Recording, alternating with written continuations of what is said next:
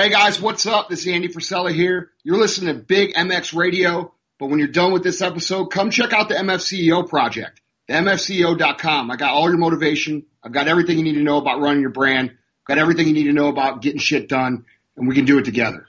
Welcome to the Big MX Radio Podcast, brought to you by SickWix.com for all of your soy wax candle needs. Uh, these things are awesome. They burn super smooth. Uh, maybe I'll bring one down for a young Matt Weller to enjoy um, in, in his time off uh, after Millville coming up this weekend. This podcast is also brought to you by Medterra CBD. You can go to medterracbd.com right now and enter discount code BigMXRadio15. That saves you 15% every single time that you sh- that you shop there. Uh, whether you need to get your day going with the uh, the morning capsules that get you up and out of out of bed and, and getting your day rolling a whole lot better than a cup of coffee will. You need some uh, mental clarity throughout the day. That's what the tincture's for. If you have some ailments, some, some soreness, uh, so, like rather than using Rub A3, Rub A535, uh, reach for Medterra's cooling cream. It's awesome. It'll make you feel a whole lot better than any of that topical cream stuff will. And when it's time to go to bed, get yourself a decent night's sleep. It's time for CBD plus melatonin, literally all the way around the calendar and all the way around the clock. Medterra CBD helps me out, and you can save 15% by entering discount code BigMXRadio15 on your order. And I literally do all of that off the top of my head. The rest of this interview will also be off the top of my head, and we're completely winging it with my good friend, uh, who I've actually never met in my entire life, oddly enough, but that changes in two days' time. Matt Weller, what's up? What is up, Brad? Thanks for having me. That was a minute 30 seconds of just like me spewing out stuff. It was great. It went off like a hitch. Perfect. Let's do this, buddy. Uh, I'm really excited. Uh, 11 o'clock tomorrow morning, I set sail, going down south. We're going to stop at Mike's Parcel Pickup and park, pick up a bunch of crap that I need to get from Maxima, as well as LS2 helmets, and I think I have some other stuff that got delivered there. They're nice enough to uh, basically use their address as a, as a an American mailbox for uh, Canadians who want things shipped to the border, and then we uh, go back, go across the border, and and, and come right back across and, and, pretend that we didn't pick up as many things that we actually did. Most mostly uh, car parts, motocross parts, and everything else in between. But uh, I'm excited to go down to Millville. It's a bit of an annual annual pilgrimage, even though I haven't been for the last two years, which just hurts my heart uh, because I love going to this race. Uh, things have gotten in the way in the past, but no longer.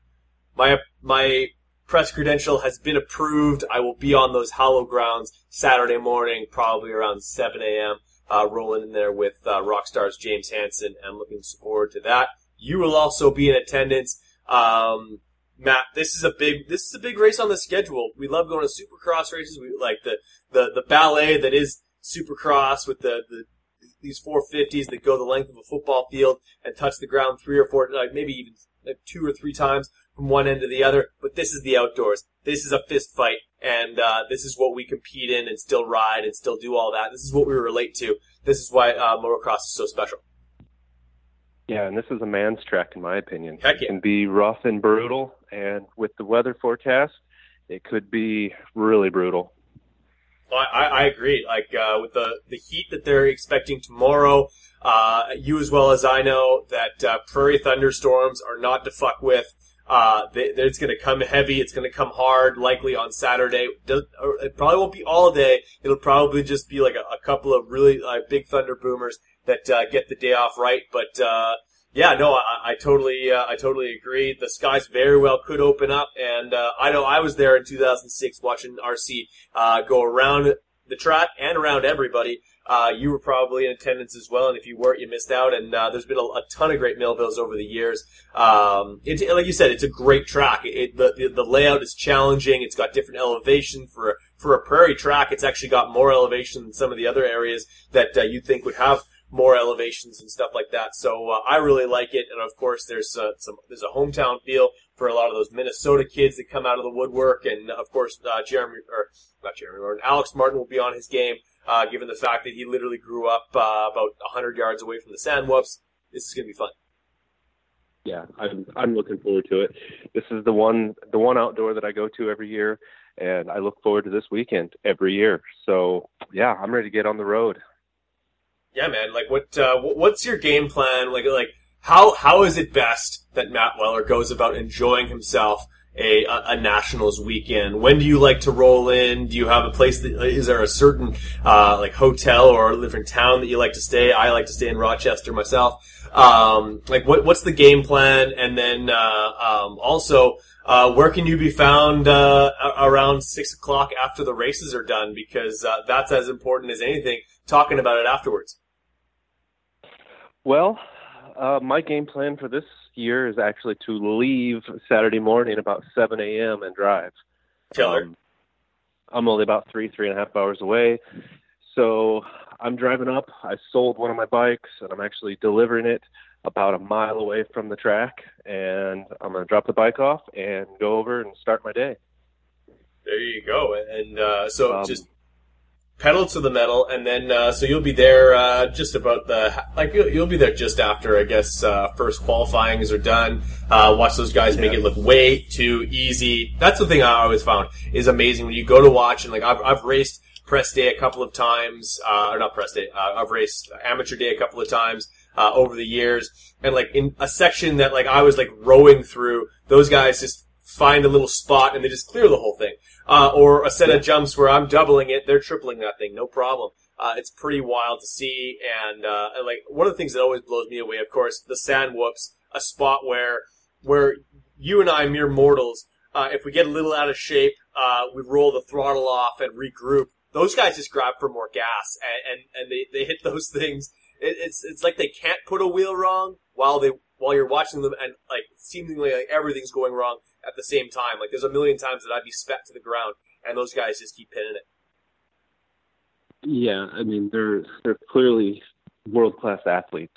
I usually try to make it over to the entrance of the sand whoops at least once during the day, and just sit there and watch those guys. And I mean, your top two or three guys are always just dialed, but then you start getting tired at the end of the day, late in the second motos, and I don't care who it is, they're struggling, and it's it's quite impressive to see. Yeah, no, I, I totally agree, and uh, like the thing is, for me, nationals have sort of like kind of transformed a little bit for me. Obviously now because I attend as a, uh, an accredited member of the media, um, as as as laughable as that is, actually in, in, in, its all reality, I'm still a huge fan of the sport. And when I, I went there for the first time in 2006 uh, as a fan, I was purely a fan, uh, like hollering at Ricky uh, from from the edge of the fence and asking for jerseys and getting autographs and collecting posters. How has that transition been like for you? Obviously, you're still a huge fan. Obviously, you still uh, love to watch these guys, but you're also a little bit more impartial than most fans are. Like, I, I don't see you having like crazy diehard uh, allegiances to anybody on the on the field. You sort of look at things uh, from like somewhere like a thousand foot view, rather than a lot of fans who seem to be a little bit more uh, minute in the way that they uh, they judge the sport. Um, so how does the, how has that changed? And like at, for you, and at some point, like were you that guy who was like asking Jeff Stanton for posters? Or am I dating you too much that way? Maybe it was. Uh, maybe it was Windham or something. Who who are you asking for posters, and and then when did that change for you? I don't think that I asked for anybody's autograph until. I mean, we're talking recent. Um, probably as recent as December of last year when I was at Cooperland, I got Guy Cooper's autograph. That uh, when I go to the races, I I could care less. Um, I I go there to enjoy it. You know, I'm not going to go stand in line for hours upon hours and um, wait for autographs. Um, you know, it's there's too many little kids. Everybody else, you know, wants to get in there, get their their shot at glory. I just stand back and take it in. Yeah, no, I, I, uh, I, I myself, I like to like when I was a kid. I like I was I was uh, poster and uh, autograph fiend. I went like I literally my dad would bug me about going into the pits at the Canadian Nationals trying to get uh, Darcy Lange and and, uh, and Blair Morgan and, and, stuff like that. Posters and posters. Like I'd come back a second time and the mechanics would tell me to scram. And uh, no, I absolutely love that stuff.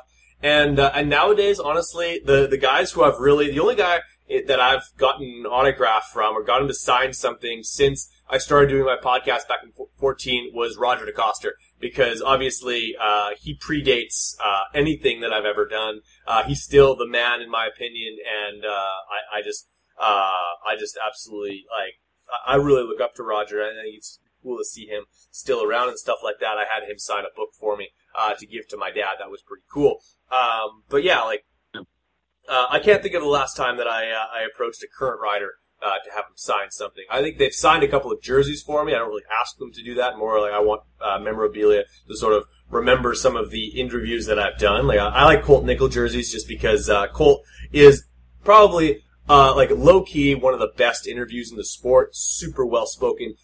Very, explains himself extremely well. He's passionate about what he talks about. I'm a Colt Nichols fan, so I've got more than a couple of jerseys of his. He usually signs them, but he doesn't always sign them. But uh, yeah, like uh, as far I'm not like going out there uh, with a pen and a pad hoping these guys scribble something on my on my, my stuff. But uh, yeah, it's kind of interesting to see how that sort of uh, evolves for people sometimes. Yeah, and I've you know I've always been kind of a shy, soft-spoken kid. So you know, even as a kid, I didn't really, I guess, care. Um, I mean, it, it dates back as far as 1996. St. Louis, Jeremy McGrath was undefeated at the time.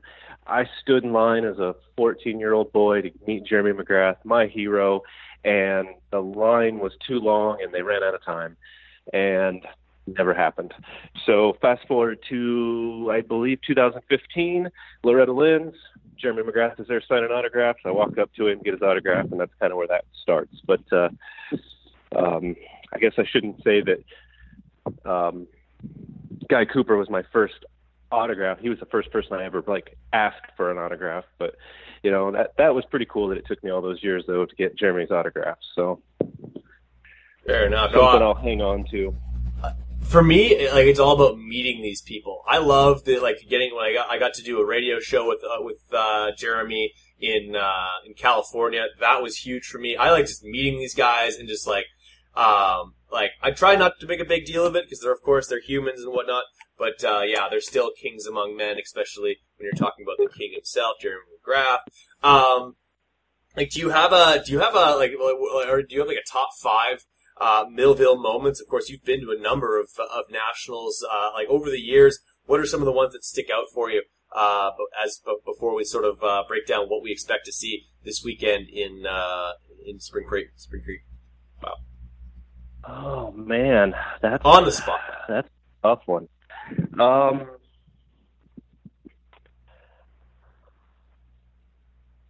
I don't know that I have a have a racing moment per se that just sticks out in my mind. Um, maybe 2012 because I got to see James Stewart race for the first time, maybe in person.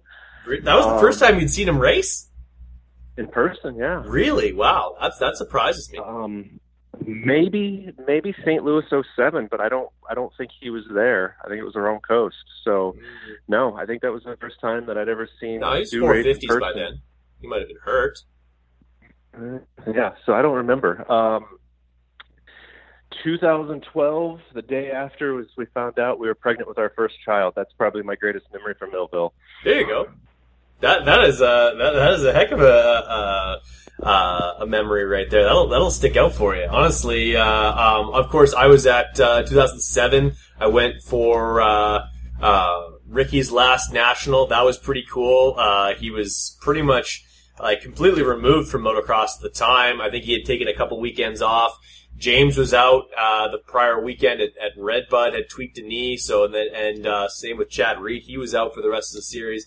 So uh, everyone was trying to figure out who it was going to be. Ended up being Grant Langston that year, but seeing uh, RC uh, absolutely destroy everyone on uh, on the, his Suzuki, that was pretty cool. Um, of course, in in it was 13 when James and and Trey went at it. That was pretty cool. There's been a ton of great years.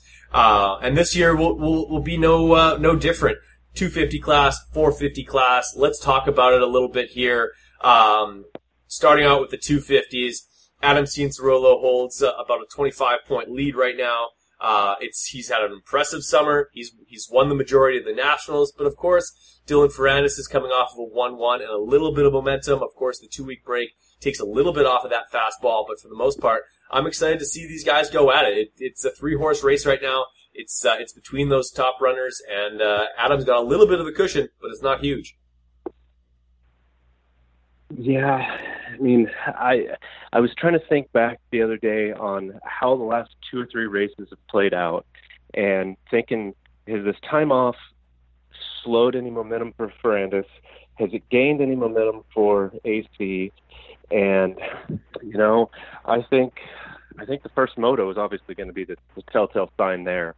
But uh, you know, from all these podcasts before, you know, I'm I'm on the AC bandwagon. I'm I'm hoping that he can come in and do what he does and go one one and grow that points lead a little bit more. But uh, man, I'm thinking Anderson on fire right now, and uh, he might just keep on uh, clicking off overalls, and uh, I think he might uh, maybe sneak away with the championship again.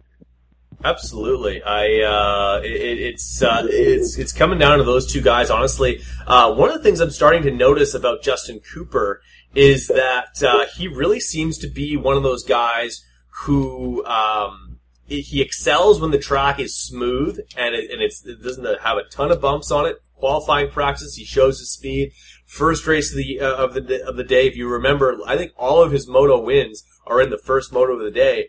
Um, and as the race and the as the day gets longer, um, I think he struggles with both bike setup when the track gets gets rough, and I, I don't know if he's as technical as uh, some of the guys that he's currently racing with, including AC and Ferrandis.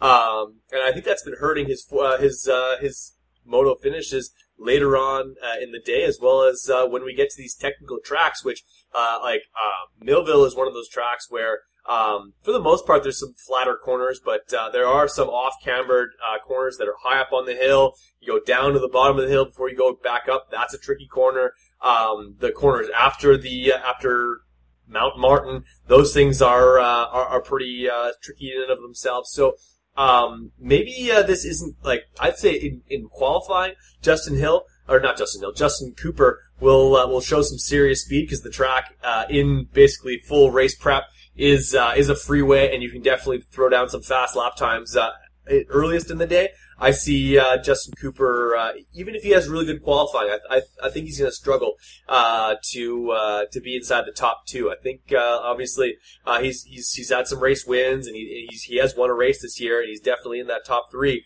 But um, I, I think the other two guys might get the better of him on on this weekend. Um, I think you're you're exactly right, and I don't even have Justin Cooper in my top three. Uh, we have a little little wager going on at work right now between a couple of us on top three in each class, and uh, I got laughed at by not putting him in my top three. Um, I just think there's a lot better talent right now. This track, um, in general, I just I don't think uh, at the end of the day when it's choppy and rough, that it's going to be his track. No, I, I, I definitely agree. I think uh, AC this thing like he's had good motos here in the past. Of course, some some uh, some rookie mistakes and some uh, rookie mistake that seemed to linger a, li- a little bit for him uh, after that. But uh, no, I, I think uh, this season is, a little bit different for him, and I, I, expect um, I expect good starts. I think it's a long start in Millville. Um, so a lot of motors definitely going to help. I think that hurts guys on Hondas. I think that hurts guys on Suzuki's. Uh, the Cowies and, and, the Yamahas have shown that they've got the most amount of motor uh, consistently in the class, which is interesting because in the past um, we had seen uh, like Zach Osborne on the, the Huskies, and uh, I think who, who was his teammate at the time also ripping off starts. Um, and uh, that was impressive. That seems to have gone away a little bit.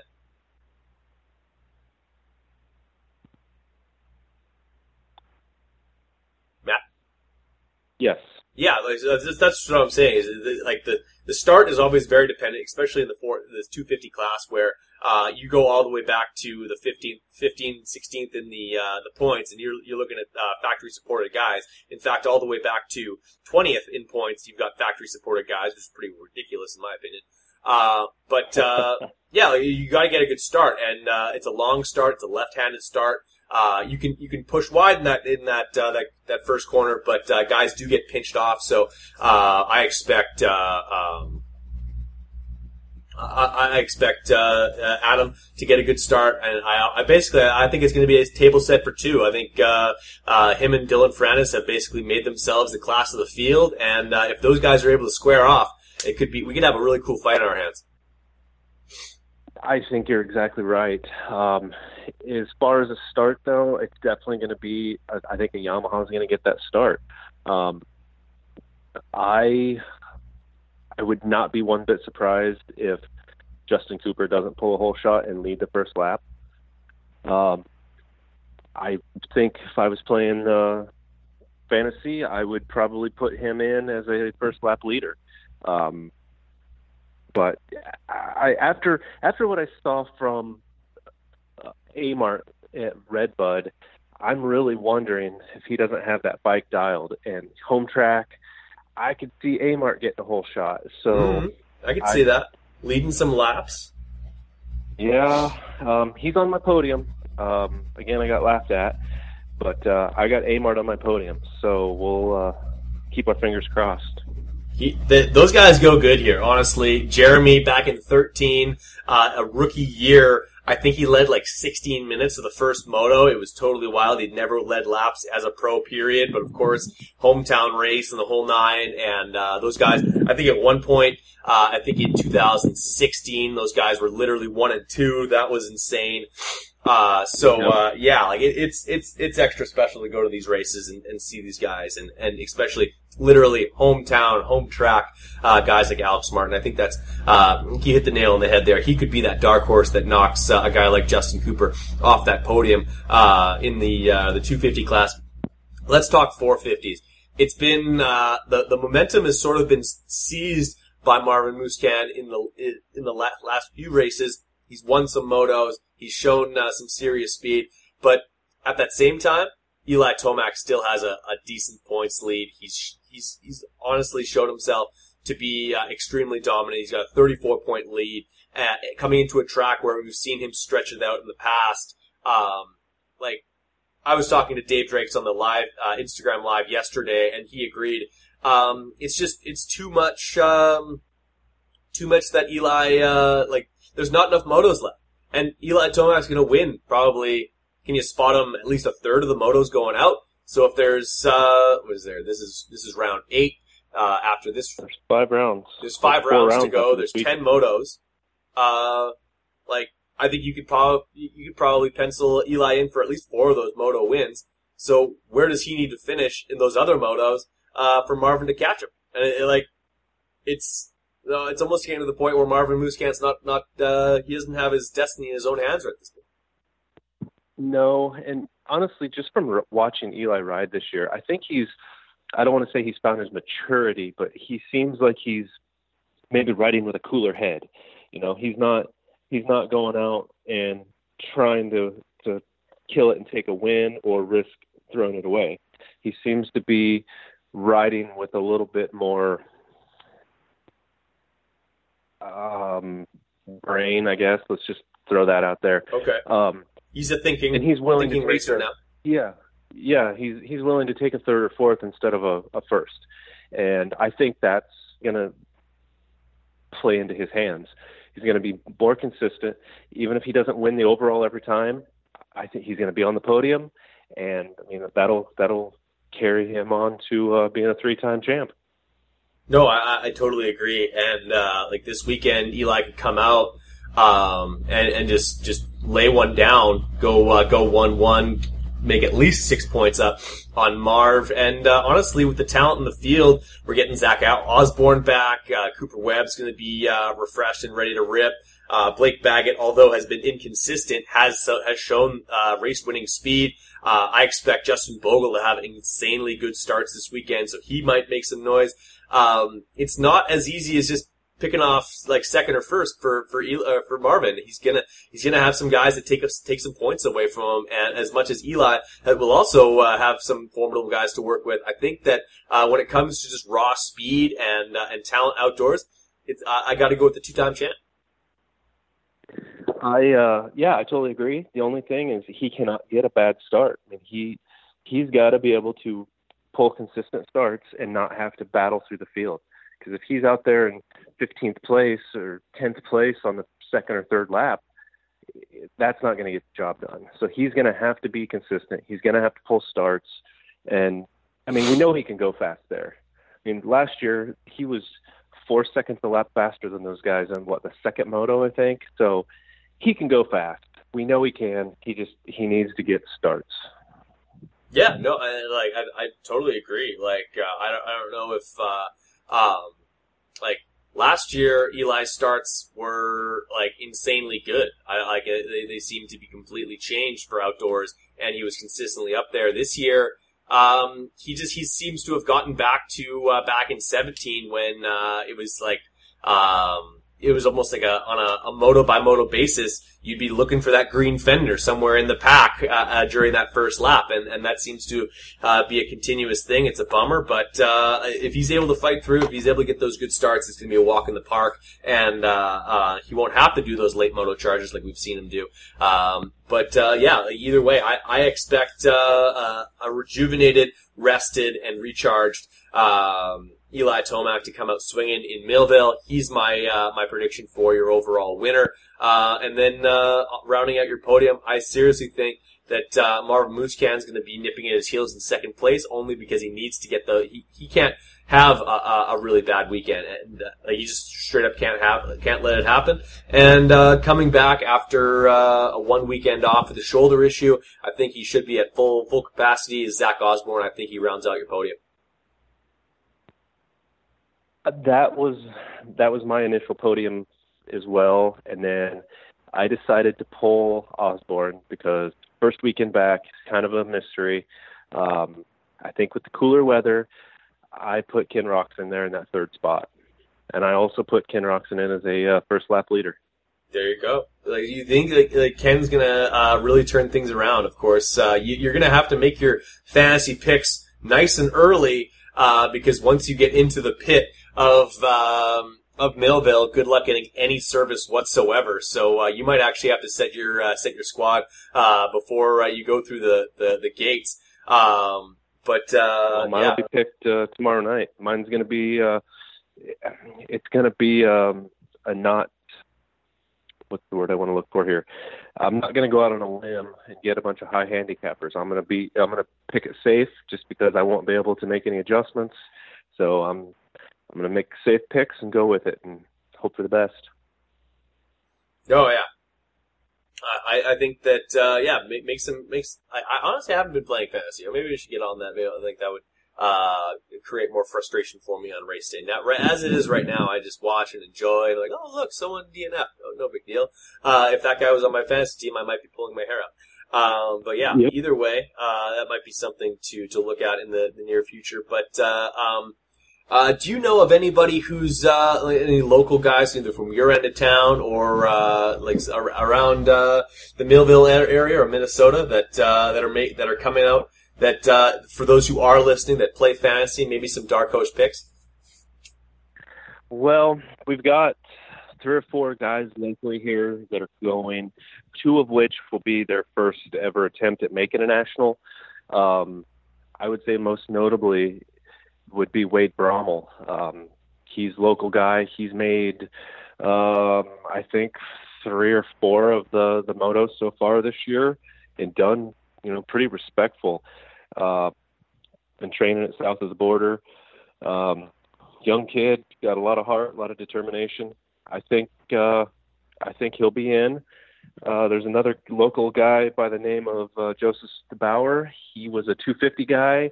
Um, he's got himself on a 450 now.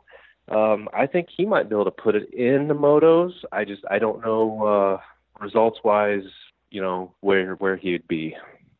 Hmm. Well, I guess uh, time will tell. I'll have to keep track of the uh, the time qualifying. Um, but uh, yeah, like it, it, time will tell as far as uh, how those guys are going to end up. Um, I'm looking forward to seeing you in uh, in Millville, my friend. This is uh, it's going to be awesome. And uh, yeah, I can't wait. This is like going back to the uh, an American national. Or of course, I love my Canadian nationals. Got to go go to one about uh, about a month ago. Uh, but the U.S. stuff is just uh, that next level of, of competition, and uh, I'll have some stickers for you, as well as uh, so hopefully some other swag, and uh, and hopefully just be able to hang out and maybe enjoy enjoy a cold one later on. I'm looking forward to it. I, we've been trying to get together now for two or three years. And Yep. Finally going to make it happen. Finally, Um, gonna make that happen, and make sure you bring that Honda for me. I need that. Yeah, yeah. Well, I'll let you get on the road and fight with the guy that, that owns it. So, Who actually paid real money for it? who actually paid real money for it. Fair enough. I tried to pay you in He Canadian never dollars. plans to ride it. Yeah, Yeah. That, really? That sucks. Yeah. Oh. He's got a collection. He's going to put it in his collection, and you know that to me that speaks volumes for my my work. Your work, yeah, absolutely. No kidding. He, he's looking to uh, to grab it and keep it, and, and that's it. But uh, that, that's cool. Honestly, I, I got my dad his uh, R or 1978 RM125. He's yet to even kick that thing over since I gave it to him three years ago, which is totally fine. he can do whatever the hell he wants. He can just stare at it for all I Yeah. care. Um, Yep. that's, that's that's his prerogative. But uh, Matt Weller on the Big MX Radio podcast. Pleasure to have you on once again, my friend. Looking forward to uh, this weekend. There will be uh, some great racing, whether or not there's thunderstorms. Uh, either way, there, there- there's going to be some great racing. So we're excited about that. Uh, for, for those who aren't already following MX Rehab on Instagram, go ahead and do that if you want to see some of uh, the some of the works and the projects that Matt Weller has done in the past, and also keep up with what he's got going on. Uh, and of course, M Weller uh, five seven two is where is also uh, one of my favorite follows on uh, on the IG. And uh, yeah, pleasure to have you on, my friend. Thanks, Brad. Appreciate it. No problem. Don't hang up just yet, but for podcast sake, we're gonna cut it off right there. Hey, Big MX listeners! Thanks for listening to this episode. Check out these commercials, support our sponsors. We'll be right back to the show. Thanks for listening. Hey, Big MX listeners, let's talk a little bit about Sick Wicks candles. Sick Wicks is the small business that you may not have heard of so far, and that's why they're on the show right now. That's why we need to get you informed. Soy-based candles are phenomenal. They're not made with the same harmful chemicals that a paraffin wax candle are made from, and the scents are unbelievable. You need to check these out. The Morning Moto smells like coffee. The Privateer smells like beer, as it should all these awesome candles. You gotta check them out. They're motocross dedicated, and uh, they, they they burn nice and clean. They got that wood wick that sounds awesome. It, it pops and crackles just like a real fire. And uh, it's gonna make your garage smell better. It's gonna make your living room smell better. And if you take them into the bedroom, don't tell me about it, but enjoy it. You're gonna love these candles, and you can find them at sickwicks.com. Head there right now. Enjoy them, and you're gonna love it. Absolutely. Check them out. Only recently have the health benefits of CBD products been acknowledged by the masses. CBD is every bit as powerful as it is misunderstood. In the past, we've known so little about a vital system that exists in every single one of us. Medterra CBD products promote wellness and overall improved health so that you can be your very best each day. A passionate and dedicated staff have developed an impressive lineup of CBD products which help as a sleep aid, an anti-inflammatory, and for pain relief. Why choose Medterra CBD? Medterra CBD products are of the highest quality.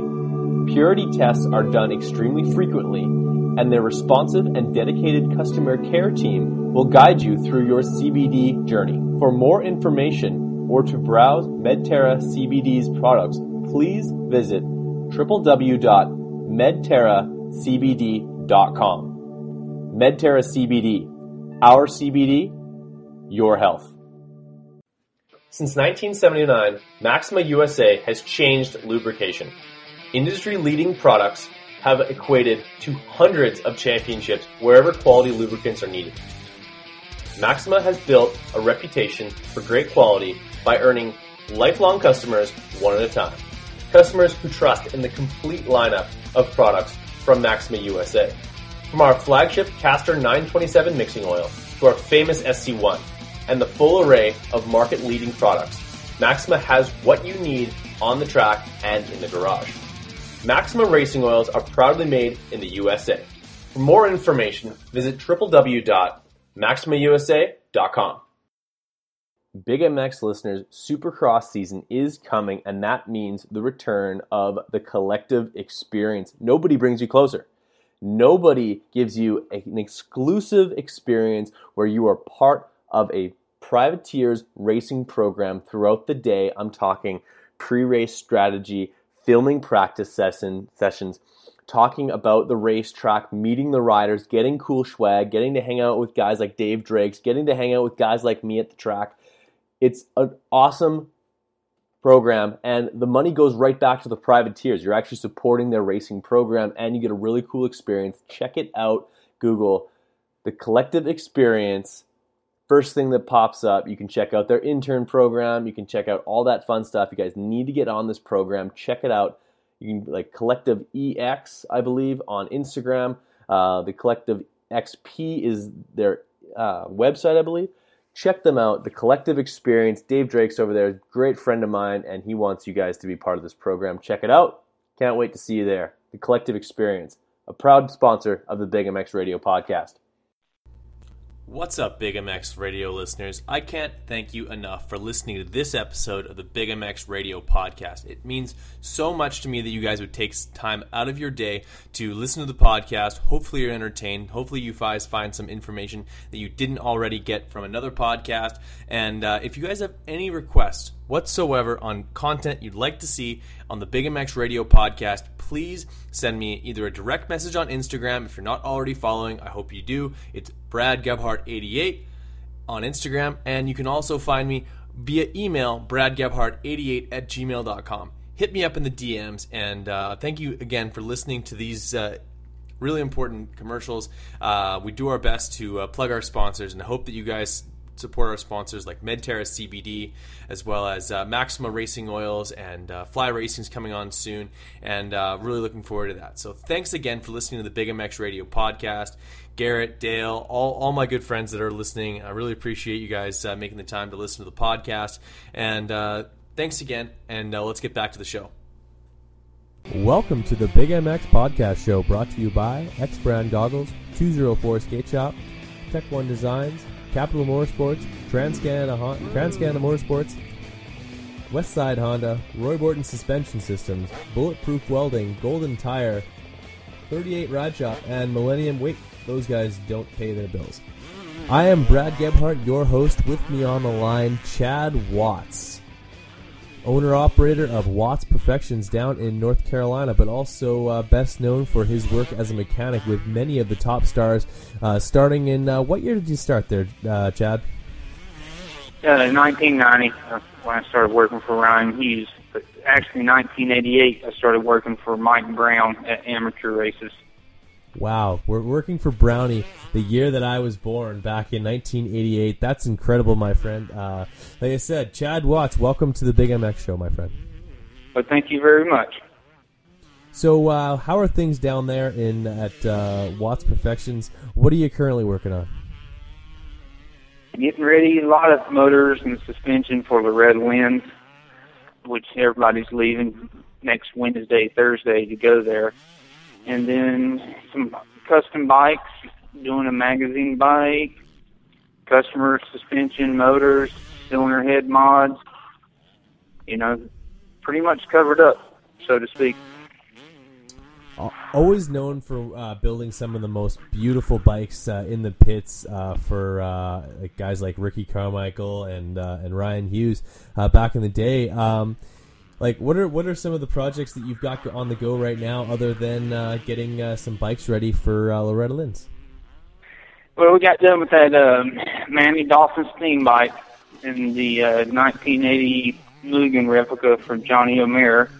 Mm-hmm. We built them here, but of course it was with uh, Moto Whips, my friend, starting a business out there to kind of get his business pumped up and get going. Then I'm doing another magazine bike for a two-stroke test, and I actually had a call last week from a guy about interested that works for Philadelphia Eagles in the accounting department, maybe about doing a theme bike, hopefully. So, uh, have you found a little niche there in, in, in creating some of these theme bikes that uh, really allow yourself to get creative with uh, some of those uh, the the anodized bolts and uh, like some of the, the bolt packages that you can uh, put up, put together like a really cool package as well as you've even got recently uploaded a, a, picture of an engine that looks like you completely polished every single piece on that. Um, how many hours went into a, a project quite like that? Well, it depends on the condition of the motor when I get it. If it's a new one, of course, it requires less time. If it's a used one, it requires twice the amount of time. I'll spend minimum 18 to 30 hours on a complete engine modified and what people are calling, I did not come up with this, my Watt sauce, so to speak, as far as making everything bling bling on the outside. Yeah. So it's just just a matter of, you know, time is what it takes. Not every motor I do, people do not want that because it's not in the budget. Uh, but they want, you know, the perfections of the modifications, the reliability, which all my motors have that. But if I put that little extra on the outside, some people like that. You know, that's their uh, discrepancy. So, uh, just so uh, people do, like some people know, like if they uh, if they have uh, an engine that uh, has been used and they want to do something uh, like that, get the Watt sauce on the exterior of their engine. what are they looking at? Well, if, if it takes if it takes ten hours, it's going to be eight hundred dollars. You know, it just depends on, like say, condition of the motor. Because it takes so, a while. It takes a while to do that stuff. But I mean, the guy can send me a motor. Don't need, don't want that finish. I can rebuild it for four hundred seventy-five to five hundred seventy-five dollars plus parts. You know, and that's in their budget. It's that motor's still going to have the same quality as what people are calling my Watt sauce. It does not make a difference. It just does not have the exterior finish. Right on. So, so these are not just showpieces, but these are uh, top of the line uh, performance engines that uh, are not only putting out the horsepower, but uh, they're reliable, and that's something that you prided yourself on throughout your entire career as a mechanic. Am I right? Yeah, I'm pretty uh, particular, and I definitely uh, pay attention and make sure anything goes out this door will not come back in this door unless it's just for proper maintenance or needs to be rebuilt. Excellent. So, uh, what what all spawned this uh, wanting to take on um, a uh, like this uh, building a business like this? Obviously, uh, you were a, a, factory mechanic for a lot of years. Worked with uh, some of the greats. Won a lot of championships as a mechanic. you stepped away at the end of, I believe, the 2003 season, and went ahead and um, and started your your business. And so, what was really the driving force behind you wanting to start your own business and uh, and putting your stamp on some of these uh, beautiful engines that you uh, have rolling out the door? I enjoyed what I did, that's for sure. But I did not want to be on the road when I was 50 years old and didn't have to worry about starting a business. So at the time when I resigned from Honda, I was 31 years old, and I wanted to come back home by my family, and you know, start my own business and try to get it established. It's been 11 years, and it's just now starting to make money, so to speak. The past 10 years, all the money has went back into the business. But I did, I just didn't want to be 50 and be on the road. Let's put it that way. Fair enough. Now, uh, obviously, this is a, labor of love for you, Chad. Uh, you love working on the bikes, and you obviously like I can just hear in your voice that you take a lot of pride in this work. Uh, what are some of your f- uh, favorite bikes to to work on uh, that you've worked on in the past? Whether it be a bike build, a full bike, or uh, just a particular engine that happens to be rather simple to work with. Out of any bike that I've ever built, including whether it's the KHI Works 125 250 for Carmichael, or the CR Works 250, or the CR 450 Works engines I built at Honda. Uh, the most trickiest bike was a 2002 KTM 65 I did. I shaved 15 pounds off of it, had a handmade swing arm, titanium, magnesium covers, Uh, went to Twin Chamber Forks. It's really trick, and it's actually And, uh, has been hanging in the kid's bedroom because he outgrew it. Was that that was for your son's bike? That's actually for my buddy that owns Moto Whips. Okay. When he was, I built it for him when he was twelve. No, when he was like nine years old. I built it for him out in California. That So, must that thing must have been a rocket. What was the power to weight ratio on that sucker? way more than needed. Let's put it that way. so It sounded uh, like it sounded like a 125 national bike. That's what it sounded like, and Oh, still I'm does sure. to this day. He keeps it maintained. oh, I'm sure that thing uh, just did just what I'm picturing. Just sounds like an absolute beast. Uh, uh, have you ever been approached uh, by any um, amateur parents to build uh, an, uh, a bike quite like that? No, not no not not like top riders. You know, amateur uh, like the Redlands riders, that kind of style. They have so many different sponsors and so many different ties to the bike. You you you cannot do that. Only way you could do that is if you pretty much supported the whole bike, or you're going to be stepping on those uh, people's toes, so to speak. Right, because you wouldn't want to have to uh, cater to uh, certain brands or certain uh, restrictions when you're trying to create a masterpiece quite like that. Yes, sir.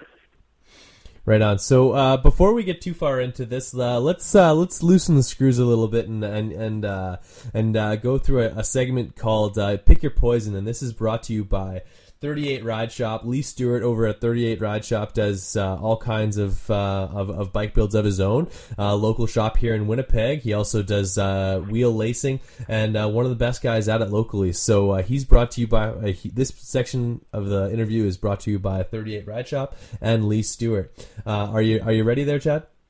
Yes, sir. These ones is basically just rapid succession.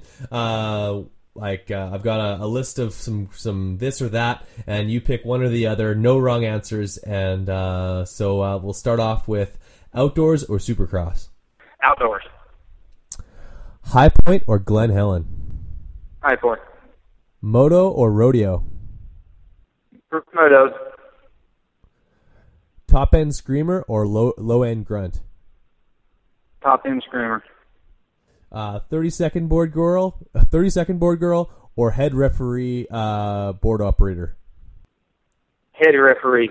Got to have a little more common sense up there. I uh, I, I I I figured you, you might pick that one. Uh, running or cycling, Cycling. cardio or weight training, Weight. salsa or guacamole, Salsa. two stroke or four stroke, Two. 125 or 250 two stroke. One. Uh, the monster uh, monster girls or trophy girls. Doesn't matter. Uh, David Bailey or Rick Johnson. Damn, you put me on the spot. Ah, Um, David. uh, little professor. Uh, Jeff Emig or Jeremy McGrath. Thank gummit. That's my good friends. Why you got to do this to me? I hey, these are there are no wrong answers, my friend. And if either one of them are listening, I'll be super pumped. Um, I can't pick between those two. They're my good friends. I can't pick. Sorry. No, uh, can't pick. Uh, can you pick between barbecue or Cajun? Barbecue. Talk or text? Yes. Night owl or early riser? Night owl. And that is the 38 Ride Shop questions. The uh, pick your poison. Thanks so much for doing that. Hopefully, uh, now now that uh, I've put you on the spot a couple of times, the you're feeling a little bit more comfortable, and we can head on to the rest of the interview. Um, so, Chad, like you've been working on these uh, beautiful bikes, and uh, so how did this uh, the the Mugen uh, replica bike all come about? This is one of those. Uh, if they're if so, for those who don't know, check out uh, um, Watts Perfections. Check out this Mugen bike. It was done for uh, Johnny O'Mara, I believe, or It's a replica. Yeah, it's Moto Whips owns it, but we, yeah, we did it. yeah, it's beautiful. How did that all come about, and what all went into that build? But it came out. Uh, Justin that owns Moto Whips is uh, flew out and Washington graduate from MMI. I think it was last November. Well, plan was for him to come out here for two, three months at the beginning of this year to learn more stuff from me that MMI does not teach. Mm-hmm. Well, they sent three of their bikes back. The bikes got back here. Justin wanted to do the Miami Dolphins team bike, do the bike for his father, and then the other bike we were going to. He wanted to originally do like the David Bailey kind of orange plastic, and I said, man, it'd be cool to do this. So his father and him and me just started pulling up pictures from the old school days, and just took like the bike apart. Had like the brake calipers done black, had the hubs done black, did the Mhm. engine with the heat cooling process coating, and just kind of just carried on and did did a little bit, made sure, did a little bit more, made sure, and it came out, it came out pretty insane. Yeah, it's a that red engine is absolutely beautiful. For those who uh, haven't checked it out, go check it out. Uh, beautiful. Uh, you got the silver hardware on it with uh, silver Kickstarter on an all red engine. Uh, how hard was it to work with uh, something like that and, and not scratch the damn thing? Not too hard, as long as you as long as you just pay close detail and pay attention to what you're doing, you're a okay. So, where did this all uh, this all start, uh, Chad? You've you've been working on motorcycles for a long period of time. Uh, I don't dare to guess uh, your your current age, but obviously you've been working on it a very long time. So, uh, did you did you grow up racing, uh, and uh, where did this love for uh, working on bikes start? Uh, well, I grew up actually where my shop sits is on an old farmland, and had it all done up, built a shop. My parents' farm is just about a half a mile up the road. So when I lived there, younger, we didn't have that much money, and if uh, the bike broke, you know, I had to figure out how to fix it. I was used to working on tractors. I started working on tractors and barns when I was eight years old. So I just took my bike apart one day. Dad came home and said, son, if you can get that bike back together, I think I was 11 years old maybe. He Mhm. said, you need to do that. So I got it back together and it just started snowballing from that effect. So at first it was just a repair job, and uh, soon eventually blossomed into uh, working on the motors to uh, squeeze a couple extra horsepower. Uh, were you, were you racing or just uh, just riding at that point? Just riding, just riding in the cow pasture. That was enough. it. Did you did you ever uh, line up behind the gate uh, as a as a youth? Actually, I did. Uh, the first time was Carlsbad when I was Ryan Hughes mechanic. Him and Dave Castillo, which Dave Castillo's Jim Castillo is Right. that owns, you know, CT or so started own- CTI. Yeah, I rode Dave's own, uh, RM 125 and I freaking hole shotted the first moto I ever raced, and I was nervous as could be. And I ended up getting like fourth or something in the beginner class. Ryan Castillo was pit boarding me. That's did gotta be a special. Yeah, Ryan was about getting a fight in the mechanics area because some guy was trying to get me out of the way of his rider, and we know Ryan's attitude. I was gonna say at that this time, I was me at all. I, I was 18, he was 17, so he was full of spirit. So, race race Paris a couple times, race day in the dirt, and that's it. So I'm better working on than riding them. That's for sure. So who was uh, who who was that first rider that gave you a chance to uh, to work on work on a bike? Well, it was actually the way all this really started was uh, when I turned 16, got my driver's license. I went down to a shop, which he's well known. He used to build Bradshaw's, Jeff Fenton's motors, quite a few of them back in the eight, uh, nine, 80s mainly. Uh, bars competition. Went down there and asked for a job, and started there, and got to meet Mike Brown, get to build his motors and stuff, and going to amateur races, and got to meet Tim Green. Uh, at that time, it was like Mark Johnson and Jose Gonzalez, Mercedes Gonzalez's brother. Got to meet them, and just started revolving, and, and that took me to California. Like, uh, d- dare I ask what you were getting in return for your services uh, as a as a young uh, wrench, trying to prove yourself. What was the pay like uh, when you first started to catch your teeth in uh, the world of uh, of wrenching? When I moved to California in January of 1990, I got a plane ticket and made a hundred dollars a week. Hundred bucks a week, just under yep. uh, just under twenty bucks a day. That seems doable. Yep. That's, that's what about Ryan stayed with Ryan Hughes, and at that time we lived with his mom and dad, so you got to consider the food and the room and board and all that. But I made a hundred dollars a week my first year. Wow, that's uh, that's quite the struggle. What was your what was your greatest challenge uh, as you developed your skills uh, um, uh, with the toolbox? My greatest challenge probably was not wanting to move back to North Carolina when I moved to California. I was about ready to jump on that plane and come back home. But as far as mechanical skills, um, working with other people because I've got my ways and I like my ways. Not that anybody else's ways are wrong, but I like the way I do stuff, and that's the way I'm going to do it. Enough. You know, like it sounds like you uh, you always longed to be back in uh, in North Carolina, and that's where you eventually did go. Uh, only 13 years into uh, into a, uh, a, career as a professional mechanic, and that is a long time doing it. Obviously, there's guys like uh, Tony Belluti who are still doing it and, and started a whole lot earlier than you did. Um, what what fueled that passion to want to pursue uh, a career as a mechanic, even though you still felt that uh, your uh, your heart is where home is?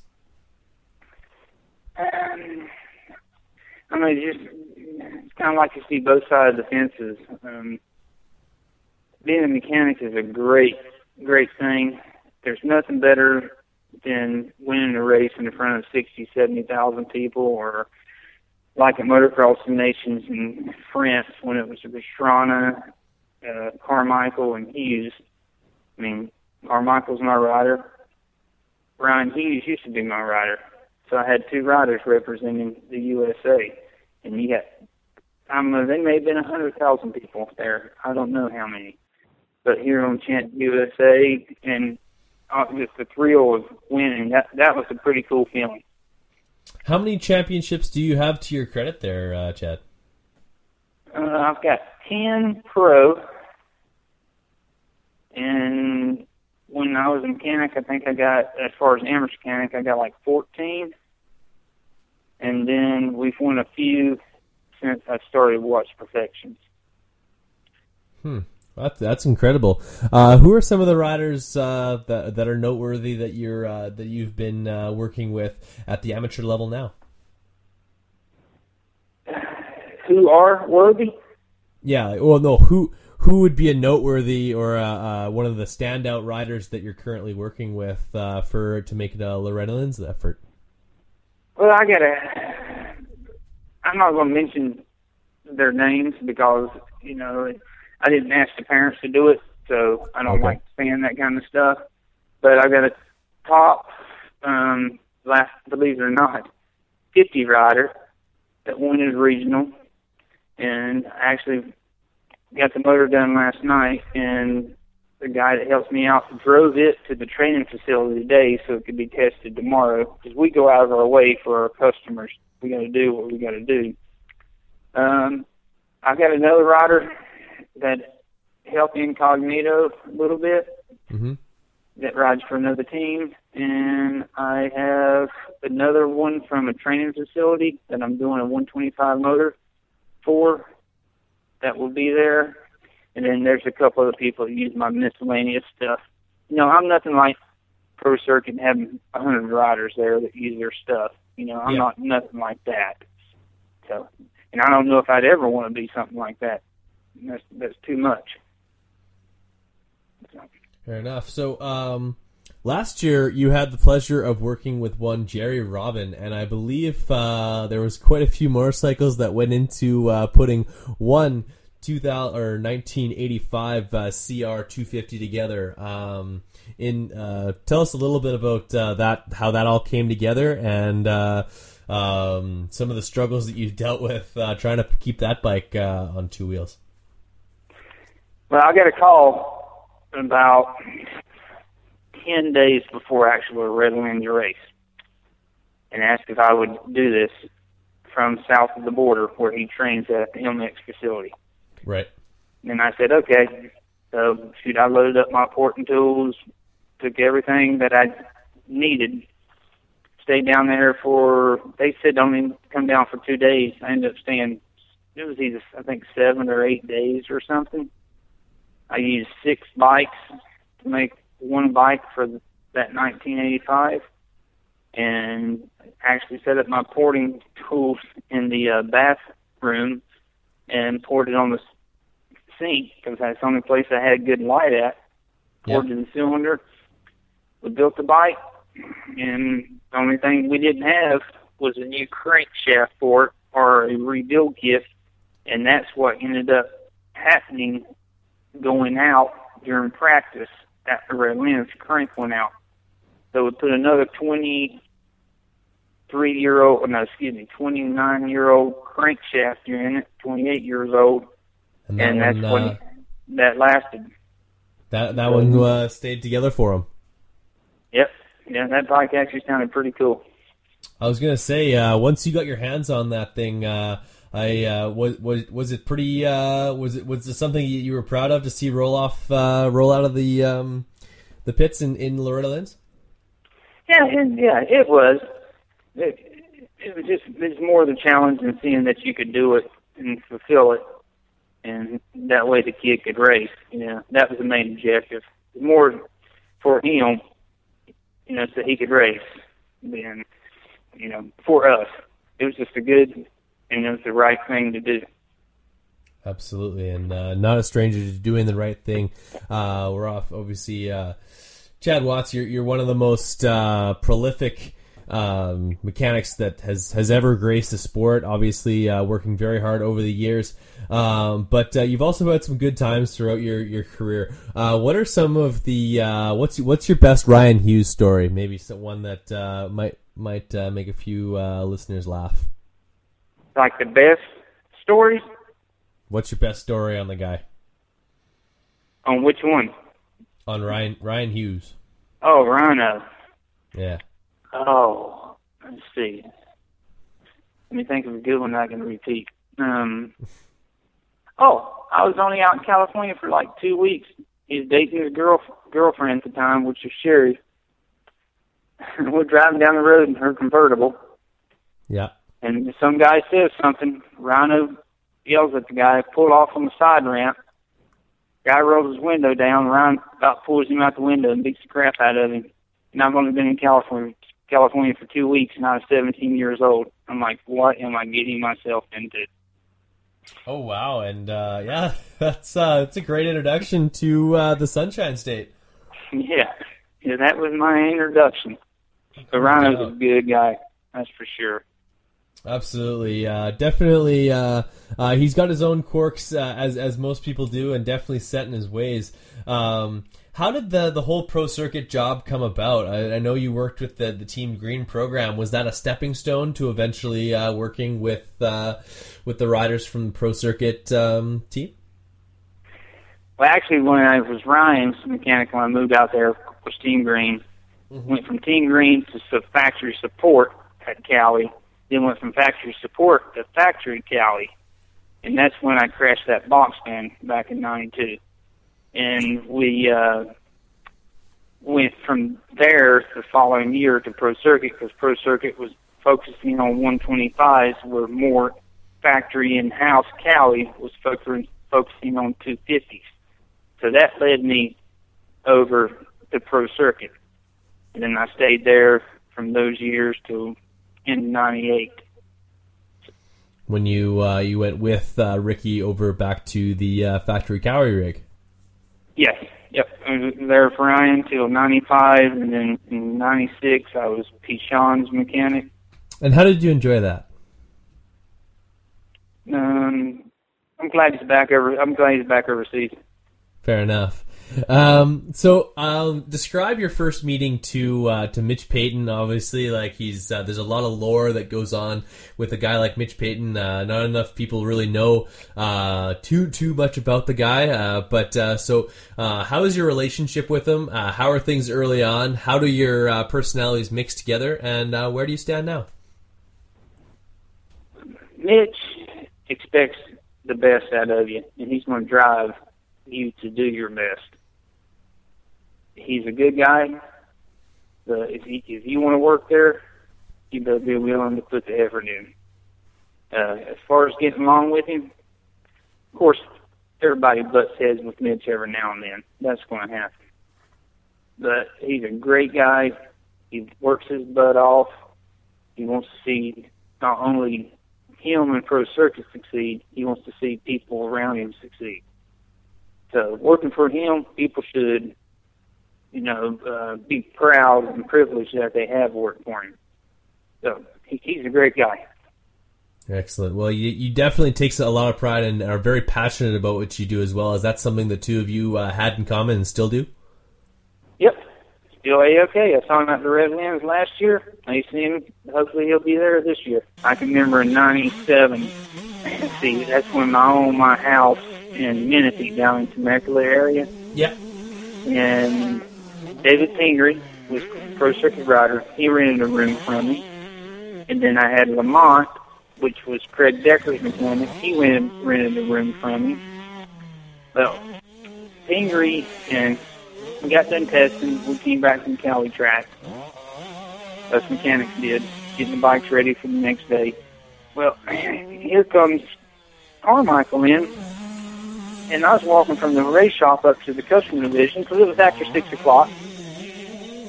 And everybody drinks beer after six o'clock at Pro Circuit. Everybody does. Yeah.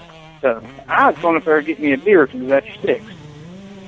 Here comes Ricky in, and here comes Mitch. He's going the same direction I was. And I think actually I got him a beer out of the refrigerator. But here comes Ricky and Pingree with an in and out cup. Uh oh. And Mitch goes, huh. He has in and out. Ricky goes, I just got a nice tea. And Mitch goes, hmm. Mitch goes, let me smell your fingers. Mitch grabbed his right hand. He said, you had french fries. Ricky goes, all right, I got a number two combo. Well, he was chubby and his mom was on his butt about training. So me and Mitch didn't know really how serious Mama C was.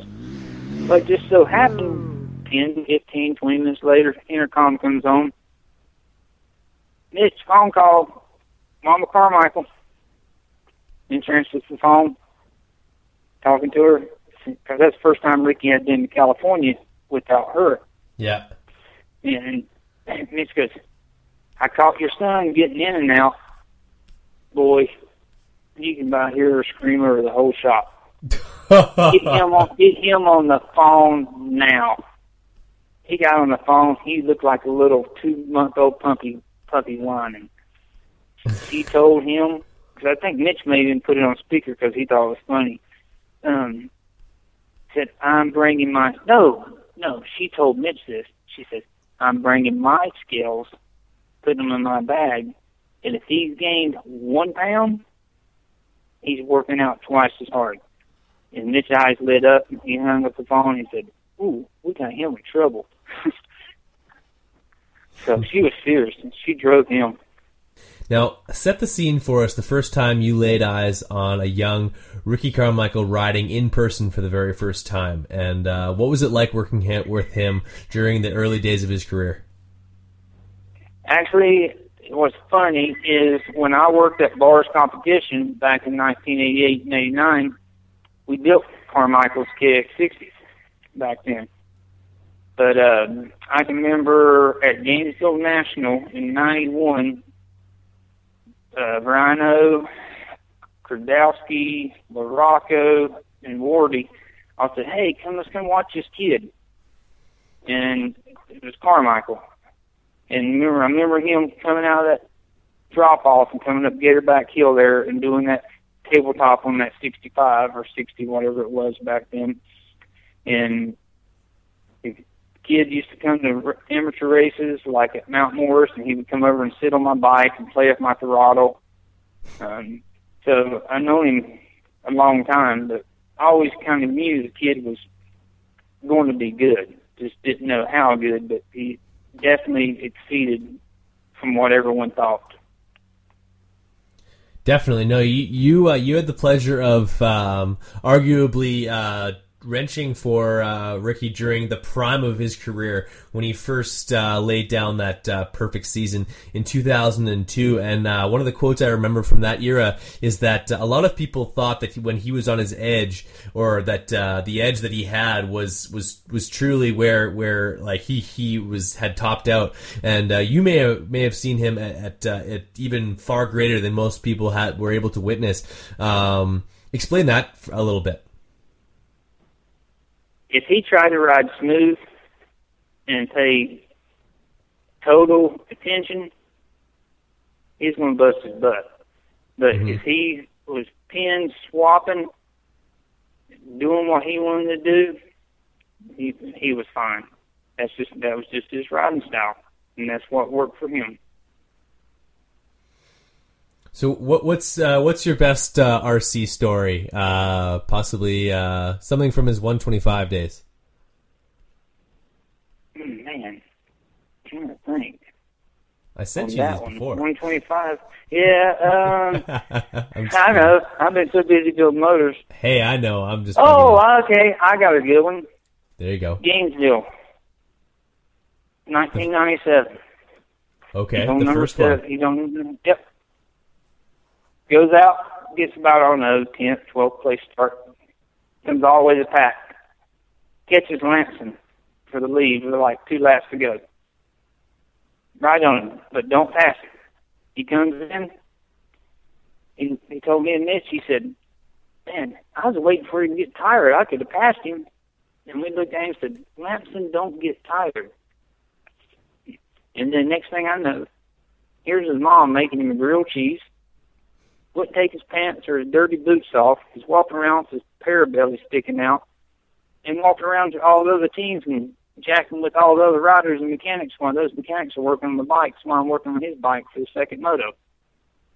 Second moto, he goes out and wins by 15 seconds, and we win overall. And at that time, Kevin Windham lived with uh, Mitch Payton out in California, stayed at the house when he was out west and when Ricky, when Windham was trying to hang with Ricky the second moto, the first few laps, Windham told Mitch straight up, he said, that's the fastest I've ever went in my career. He said, I got scared because I was going so fast I had to back off. Wow. So that's, that's a true story. That's incredible. You know, uh, to hear that uh, someone as smooth and calculated as uh, as Kevin Windham, uh, that may have been one of the first of, of many times that he tried to hang with uh, uh, with Ricky. That that he just um, basically that that pace um, spooked him because there was a lot of times when one could argue that skill wise and riding style wise, it doesn't get much better than um, than than than Kevin. But uh, as far as just uh, pure speed and aggression, uh, it, it, it comes down to uh, the the big number four. Yeah, but when Kevin when Kevin Windham was on it his day, and he was truly on it, you couldn't touch him. No.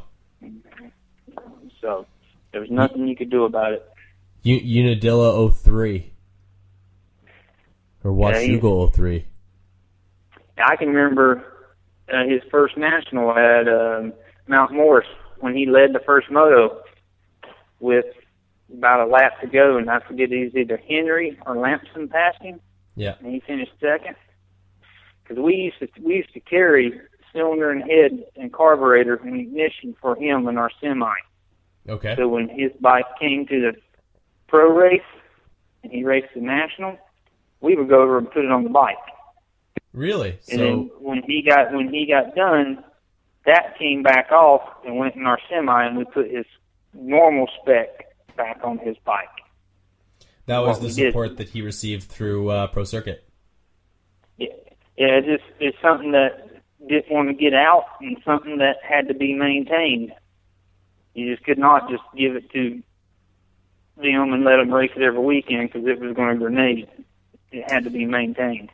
That's also something that uh, I believe was um, um, co- very common in the '90s, actually. That were were uh, uh, like full engines or even pieces of engines were uh, were basically loaned out for the weekend for the weekend and then uh, taken back at the end. I believe uh, even in two, in 1996, I believe that. Um, Buddy Antunez getting a getting a full motor from Mitch.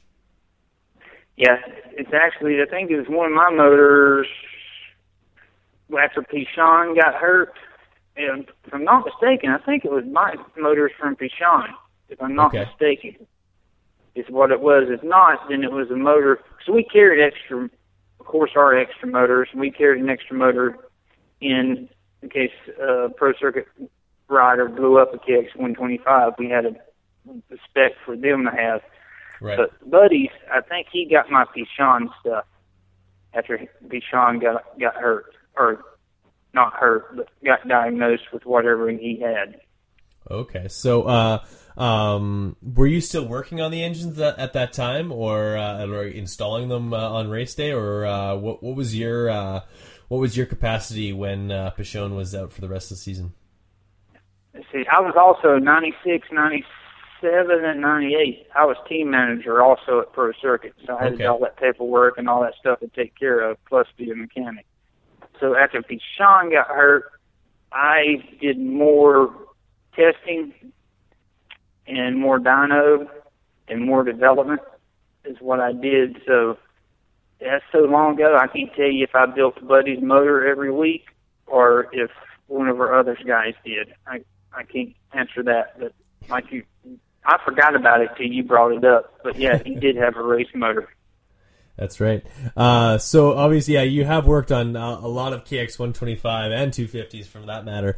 Um, what uh, what is something that like it, that's a part of your job that uh, um, like during your uh, professional career that uh, like you obviously you loved working on the engines. what was your least favorite part about the about the occupation?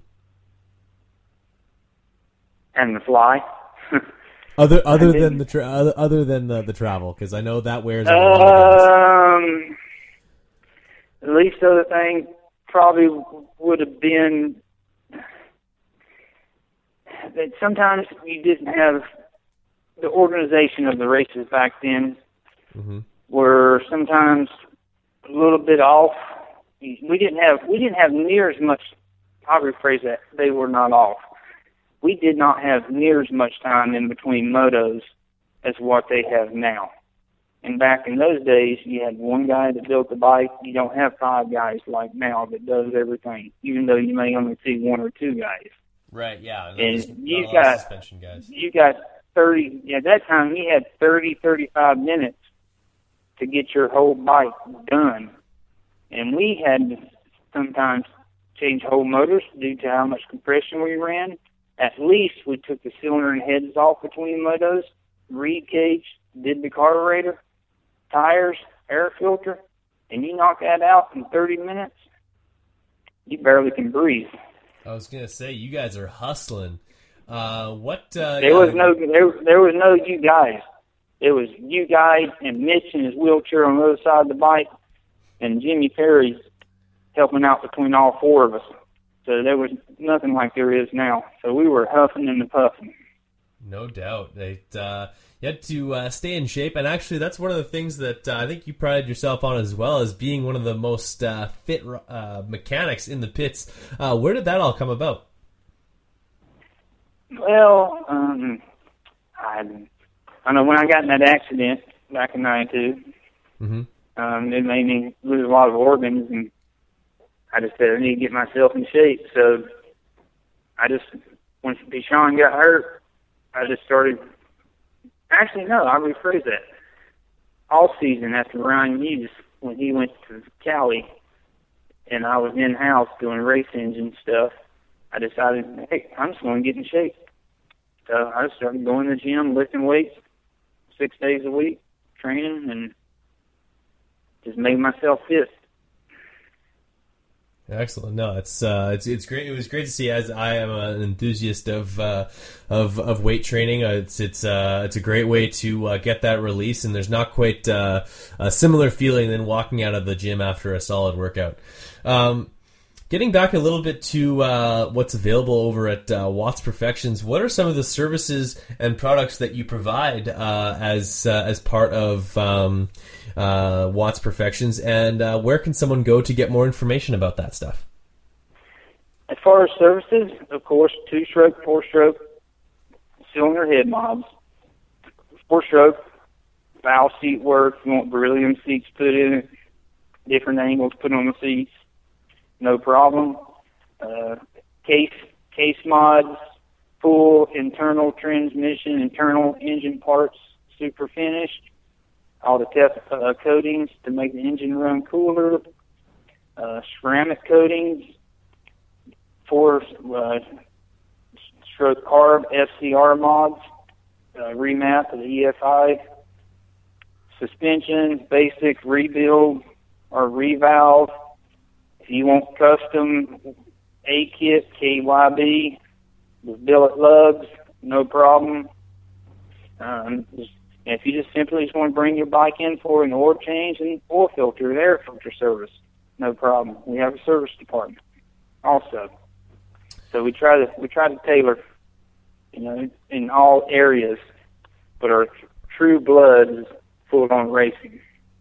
Absolutely, racing's in your blood, and uh, and and your name's on the on the sign out front. So uh, I got I've always uh, as um, I've always had a lot of respect for someone who was willing to put their last name on their on the company that they have developed, and uh, so. Um, tell us a little bit about that decision to go with Watts Perfections, and uh, what does it mean to you to have uh, your name on the on the front of the door?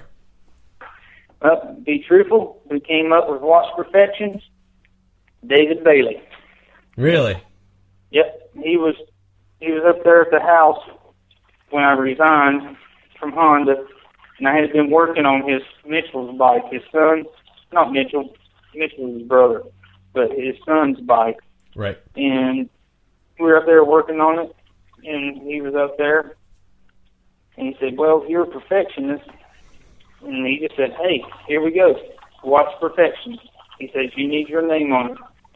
So that's what it came up with. He told his brother Mitchell. Mitchell came up with the W logo, and that's the way it became. So when you first uh, resigned from uh, from Honda, and there w- it was a, a huge buzz uh, when when that went down, you headed back to North Carolina. Were the roots already laid for uh, Watts Perfections, or uh, were you basically starting from scratch? Mm, I winged it. I pretty much woke up one day and said I'm resigning from Honda.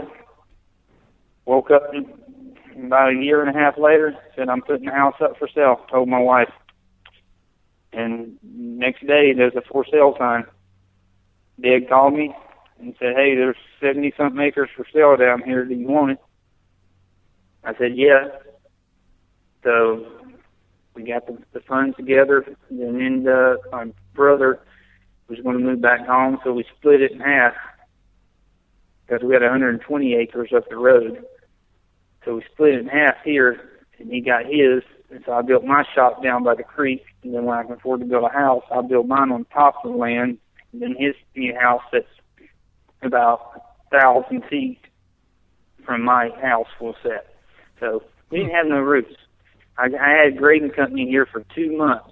They moved 46 or 47,000 yards of dirt for this place to get built. So I started from scratch. That's incredible, my friend. Uh, we've got some uh, uh, listener questions that were sent in uh, via email for you. Uh, there looks to be about five or six of them. Uh, we feel like um, answering a few of those. Yes, you can. Yes, you can.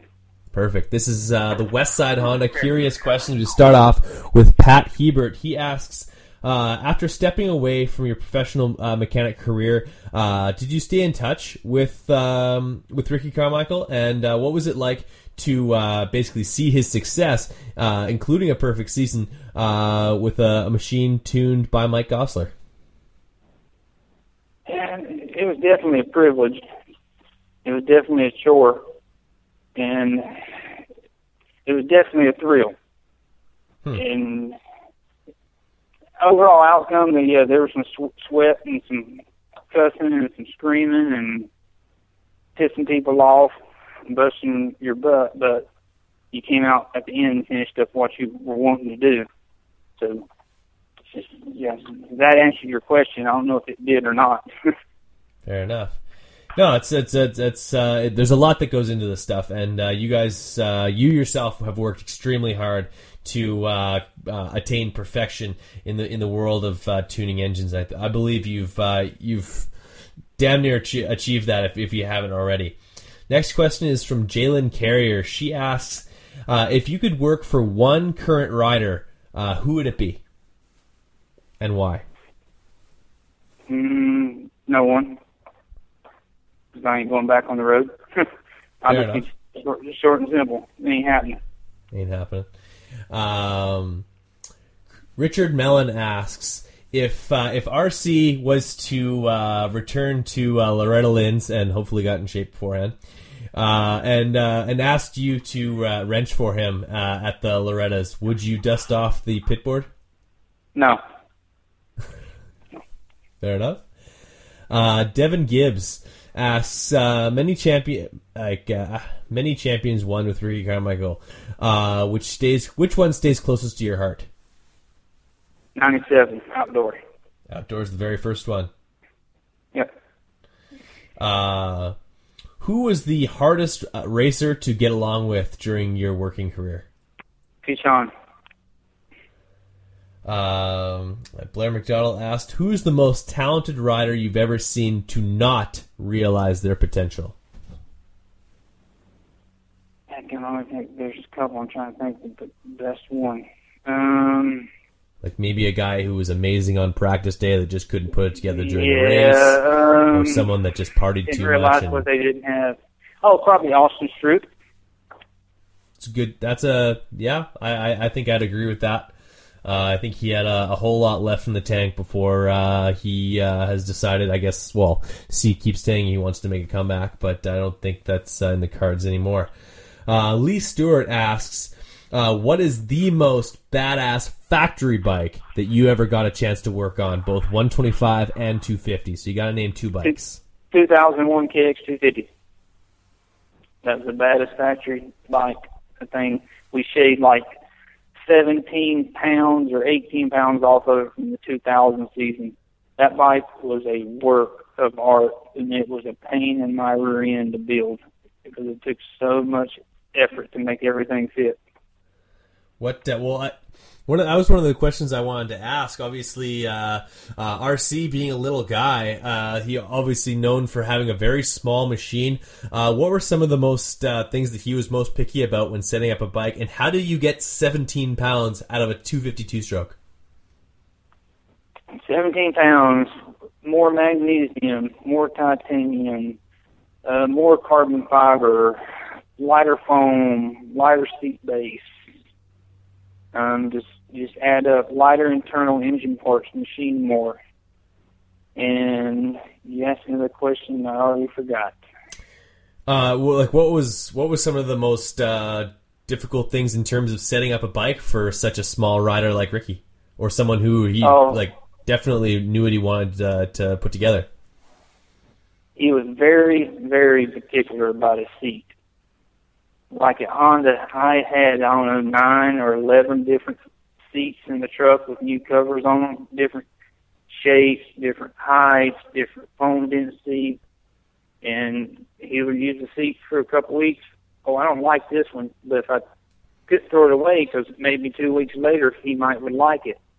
And then sometimes he would show up, hey, I want to use my practice bike seat. He brings me the seat, looks like a freaking Great Dane has been chewing on it for a week and I had to fix the foam, put a new cover on it, make it look good for my race bike. But that was the most difficult thing for him.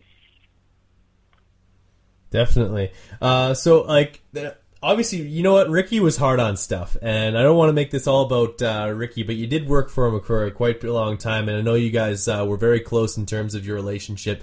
Um, first of all, how hard was he on some stuff, and is there any truth? To the uh, the like uh, the story that once uh, he made the switch from the the Kawasaki's to the Hondas, that there was a big pile of Kawasaki work stuff that may or may not have been bulldozed.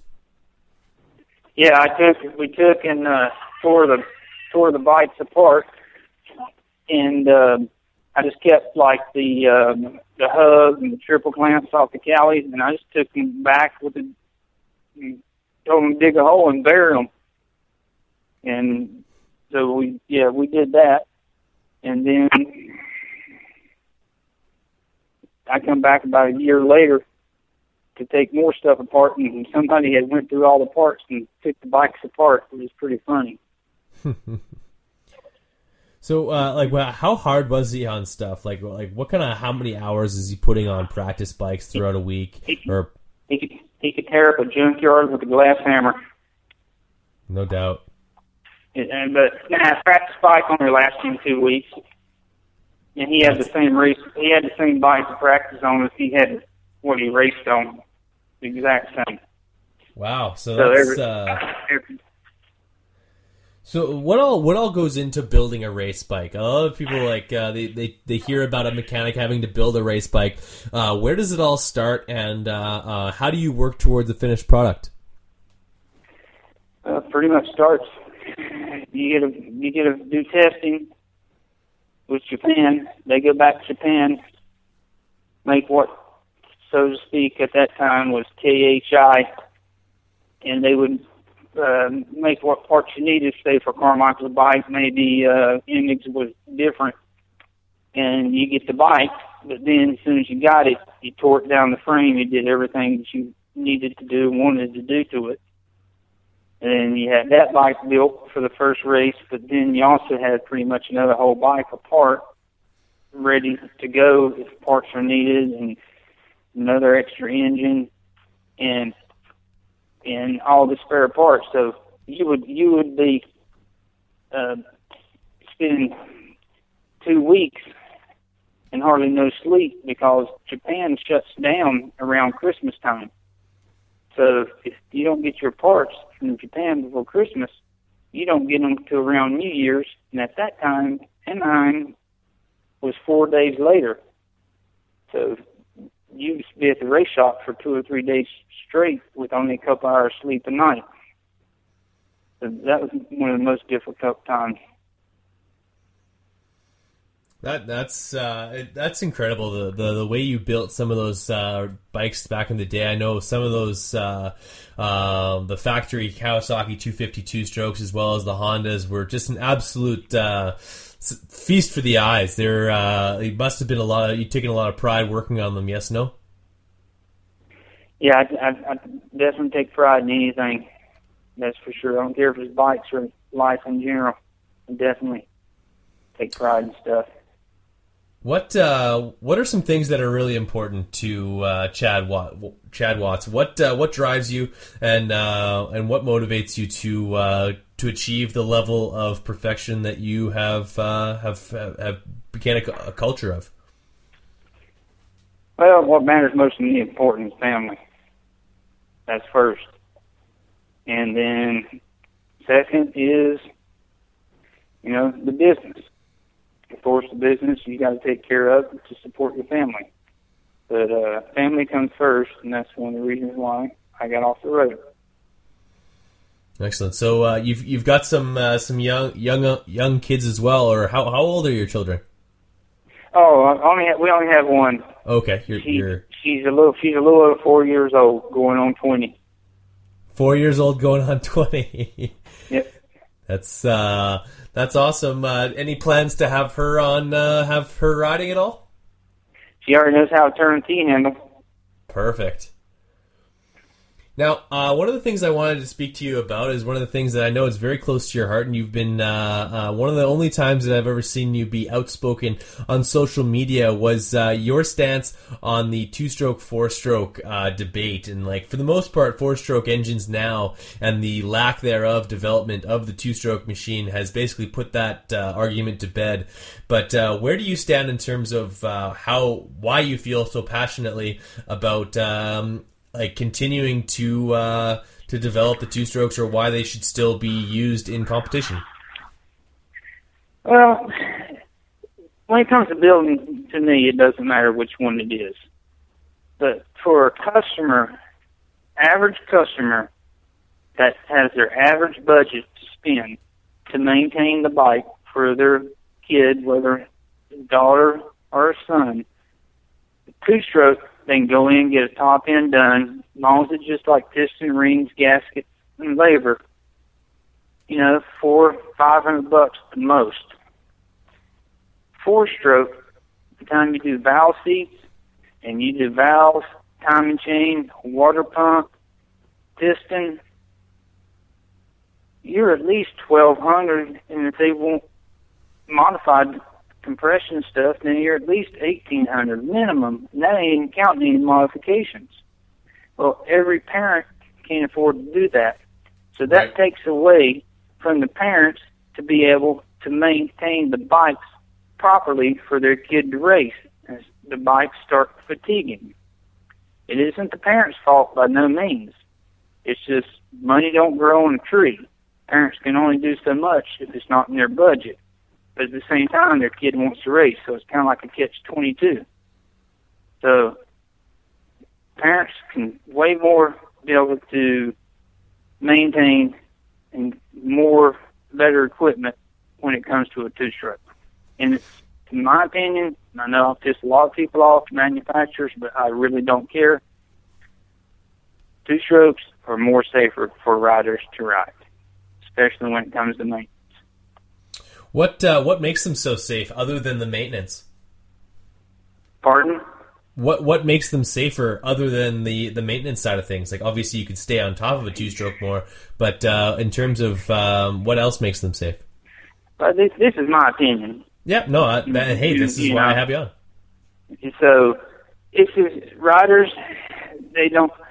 A lot of riders panic, don't keep the clutch in, front end dies you get a 110 pound rider on a 250F that's making major horsepower. They can't control it, especially if the suspension is not set up proper. Mm-hmm. Um, and I could go on and on and on, but that's that's just that's just the way I look at it. Absolutely. You know what? I uh, I definitely connect with that because uh, at the beginning of last season, uh, obviously here in Canada we have uh, we have a riding season that's about six months long. Um, I was faced with the decision on whether or not to ride uh, one of my older 250Fs that I had finished racing on in 2010 before having shoulder surgery, um, or, or, or come back on uh, my dad's 252 stroke that he purchased for himself back in 2005, and obviously, having not ridden a two stroke for quite some time, I was kind of all thumbs at the. Uh, the, from the very beginning, but uh, as far as when I looked at it in terms of how I was going to be able to stay on top of uh, maintaining the bike, uh, I definitely saw myself being able to afford uh, the maintenance and repair work on a, a two stroke that I would honestly be able to work on myself, much to the uh, dis like skepticism of my friends. I can work on the two strokes, whereas I don't have the ability on the four strokes. So it's definitely better on my pocketbook. So uh, I've uh, I've always got a fresh machine, and uh, if if if nothing else gives you a peace of mind, I think it's that, right? Yeah, yeah, it is. I mean, it's all about safety. I mean, that's the way I look at it. It's, it when you do a when you work on something, you got to make sure you're not only making sure the product is good, but you're making sure it is 110% safe. Because you got to think about that kid, because that kid getting hurt goes into a hospital bill, and yeah. even worse. I mean, that's like if I take it to some apart and it's a ten dollar part, it's worth changing it instead of having a two thousand dollar medical bill. Totally, I absolutely agree with you, my friend. Although, of course, in Canada we've got uh, healthcare, but uh, there's the, the price to pay for uh, for injuries uh, sustained in motocross is um, sometimes uh, life threatening as well as uh, debilitating for the rest of your life, and you want to stay as safe as you can. And if that means riding a, a two stroke machine, I'm all for it. Especially because what sounds better than than a two stroke top revs. You nothing sounds better than a good high revving 125 two stroke with a high revving rider on it. That's the best sound of all to me when it comes to something on the track. Couldn't agree more, my friend. And coming from uh, the the ace tuner, Chad Watts, that's uh, one heck of a statement. You know what, Chad? I've had you on for an hour and ten minutes long. Uh, I really appreciate you coming on the show tonight. It's been a thrill for me, and uh, I just uh, I can't thank you enough for taking some time tonight to, to take some time aside in your shop to uh, speak with with me. I'm absolutely humbled by your appearance on the show, and if it's all right with you, I'd love to have you on again sometime. No problem. Anytime. Just let me know. Excellent, uh, Chad Watts. Thank you again so much on behalf of everyone here at the Big MX Show. Uh, you have yourself a fantastic evening. Same to you. Thank you very much. Thank you for listening to the Big MX podcast, brought to you by X Brand Goggles. Be sure to check out our archive for episodes you may have missed. Check out our website at bigmxradio.com for more content.